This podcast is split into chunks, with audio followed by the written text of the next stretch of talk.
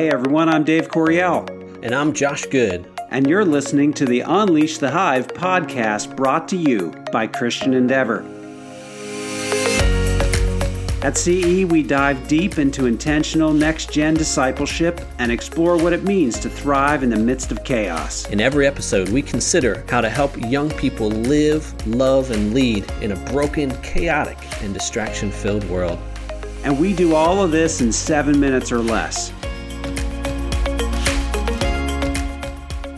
Today I'm joined by Pat Testerman, who's the associate pastor at Faith Community Bible Church in New Hampshire. And Pat, what an awesome way that you and I connected. A number of weeks ago, I was speaking with my friend Dr. Bob Yule, who works with the Navigators out in Colorado. And he said, Hey, there's a friend of mine who talked with this other pastor about what their church is doing. And, and I said, I need to get a hold of that church. And I think you've really come up with an interesting approach that's that's not very typical of what a lot of churches are doing, how a lot of churches are responding to not being able to gather together. So, Pat, tell us a little bit about how you're equipping your church family to worship. Yeah, and thanks for having uh, me on, Josh. And uh, on behalf of our senior pastor, whose name is also Josh, uh, just really happy to partner with you. A lot of our gospel partners in the area, like many places in the nation, have gone with the live streaming format, playing the the, uh, the service to an empty room and then broadcasting it. And that is a place that I think fits really well with the American context. And we are glad that people are finding that useful many of them are getting a lot of uh, participation through people uh, who no- normally wouldn't come in, inside sure. the buildings of a formal church. But we just felt that's not our flavor. In gospel wisdom and in liberty, wanted to do something different. So we're a church that is heavily invested in life on life discipleship. You, know, you spoke of your friend and then and the navigators. I'm heavily influenced by the navigators, got really engaged by them in my military career, as well as other life on life discipleship type things. We have a large percentage, probably in the 40 40 to 50% range now of our the people in our congregation involved in one-on-one or one-on-two life-on-life discipleship, investing, pouring into somebody else's life. And we believe that is not only our command through scripture, but that's how God has, has put this congregation together. And so in building disciples, we have been trying to equip people to lead worship in their own homes anyhow, to help lead their families, their households in worship. And the, the isolation sort of gave us a time where we had to implement it. Right. And and so um, instead of going to a live stream format, we've gone to preparing a family worship guide, actually several versions, everywhere from a simple one pager to a big multicolor interactive one for uh, heads of household to lead their household in worship. That includes, you know, singing, praying, all the work we would put into putting together a sermon, presenting those in manageable chunk for people. And uh, everyone's uh, trying it in different ways. We include missionary stories to try to illustrate the text as well. Some people really enjoy those. Some people were overwhelmed by the big worship guide, but like the one pager. And some people, like this pastor here, have a real tough time sometimes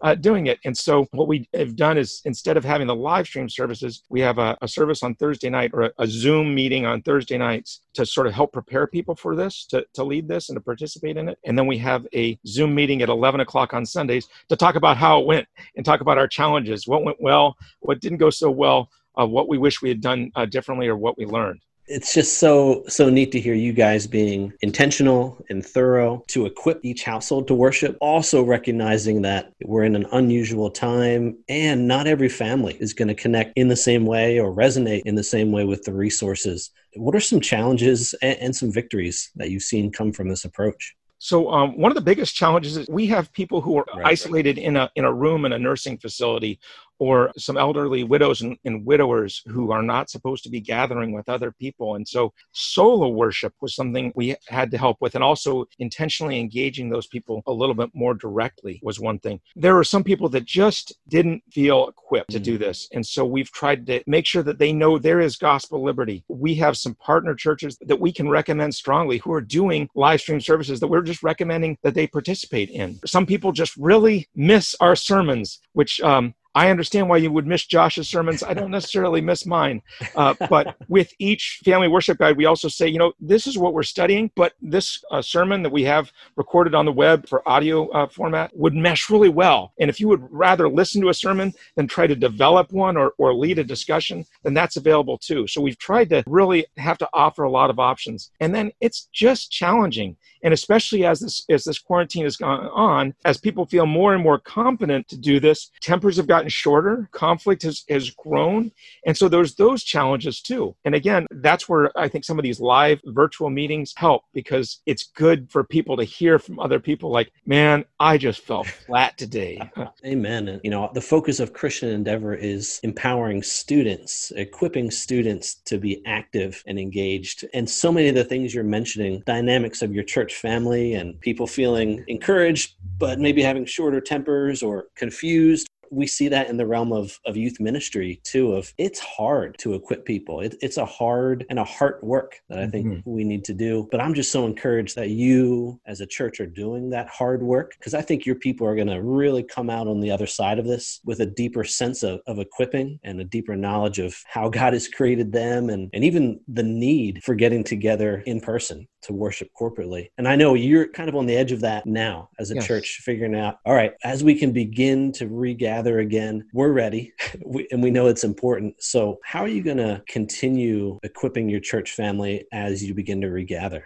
My goodness, I love the insights that Pastor Pat has been sharing with us already. Be sure to check out our next podcast episode, Equipping the Saints During Reopening, for even more thoughts and ideas about where do we go from here with Pastor Pat Testerman, a case study in how they're equipping the saints during this unprecedented time.